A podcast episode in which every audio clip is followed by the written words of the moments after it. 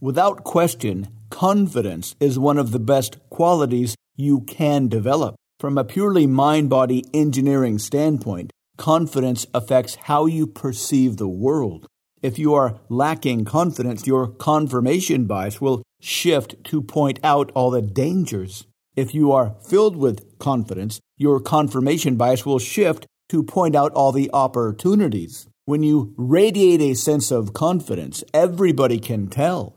And they will make certain assumptions about you from your confidence. They'll assume you have a lot of experience. They'll assume that you can handle yourself in plenty of different situations.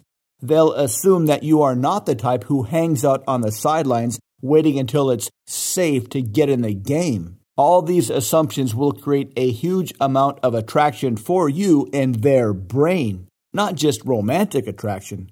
If you radiate strong confidence on a job interview, they'll assume you can handle your stuff. So even if your resume doesn't quite stack up, they'll figure you can learn what you need to learn. Even if you are doing something like competitive bodybuilding, confidence will take you a long way. It wouldn't seem so. It would seem that only your physique is being judged.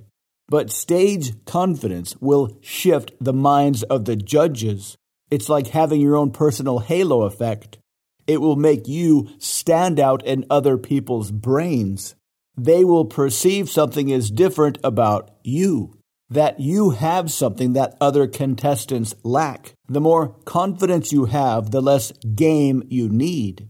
You can truly just be yourself, and that will be enough with enough confidence, you can handle any frame tests with ease, which will, of course, increase how much they are attracted to you even more. Now, for the money question how exactly do you get that much confidence? The old school way is pretty straightforward. Keep charging on ahead. The more experience you get, the more confidence you'll get. But that can take a long time and a lot of rejection. Well, screw that. We want an easier way, a better way.